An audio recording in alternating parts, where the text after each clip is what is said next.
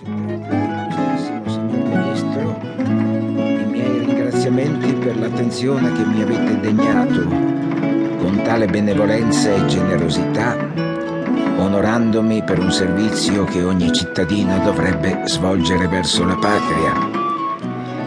E accettate infine i miei più rispettosi... Generale, guardate sulle sponde. Sono le vedove dei martiri della rivoluzione. Sembrano corvi appollaiati. Eh, aspettano un vostro saluto. Siete ancora il loro presidente. No, sono la novità del giorno, la curiosità che rompe la noia della loro esistenza. Aspettano, generale. E accostate dunque. Fernando, voi mettete la firma nella lettera e chiudetela con un bel sigillo. Colonnello Wilson, ordinate alle altre chiatte di restare al largo. Ormeggiamo soltanto noi per non più di mezz'ora.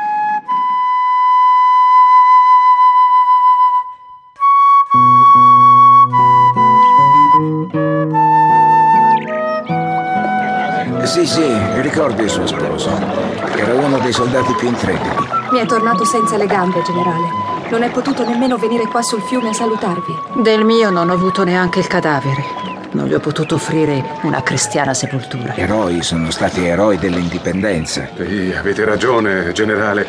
Ma adesso che abbiamo ottenuto l'indipendenza, che ce ne facciamo? Amico, un passo per volta. L'indipendenza non è servita a niente. È servita per vincere la prima guerra. Da quando abbiamo cacciato gli spagnoli eh, ne sono iniziate altre che costeranno altri sacrifici. Sacrifici.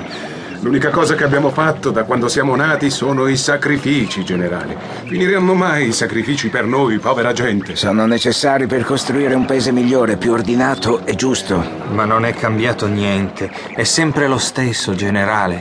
Non è impresa facile trasformare la realtà, trasformare il mondo. Si deve andare avanti per tentativi, sbagliando ma non perdendo mai la fiducia. E come possiamo avere fiducia se voi ve ne andate proprio adesso? Non ci credete più nemmeno voi alla rivoluzione, generale. Ognuno realizza quello che può, poi deve farsi da parte, nessuno è sostituibile. Altri seguiranno la mia opera. Ma, generale, è vero che vi hanno tradito i vostri stessi generali? Abbiamo sentito dire che cominceremo a fare la guerra col Venezuela, con i nostri fratelli. Com'è possibile? No, non dovete preoccuparvi, ci sono, è vero, discussioni, ma sono normali esercizi di democrazia. Democrazia. Ma è come l'indipendenza la democrazia. È inutile. Che ce ne facciamo della democrazia, generale? Abbiamo fame, siamo senza uomini, alla mercé di tutti i banditi. Non abbandonateci anche voi, generale.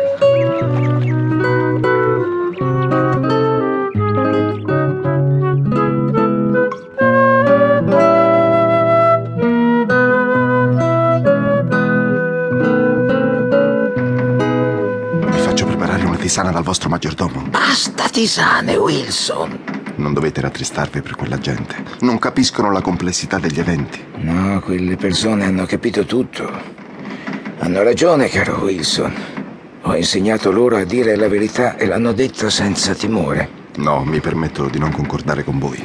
Quelle persone non hanno capito nulla. Credono che basti una rivoluzione per cambiare la loro vita. E se non fosse così, se il sacrificio non servisse a niente, che senso avrebbe chiederlo e farlo? Generale, voi mi avete sempre insegnato che al di là degli interessi materiali esistono degli ideali, dei valori. Validi per voi, che avete un padre come Sir Robert Wilson e che vi ha permesso di diventare cadetto a Westminster. Validi per me, nato in una delle migliori famiglie di Caracas. Validi per noi, non per loro. Cos'altro avrebbero potuto fare quegli uomini? Erano destinati ad una vita grama. Voi avete dato loro un senso. Li avete emancipati da uno stato umile. Li ho defraudati. Li ho illusi. Dopo tanto sangue stanno come stavano prima. No. Al posto del viceré è venuto Bolivar. Oggi c'è Moschera, domani chissà.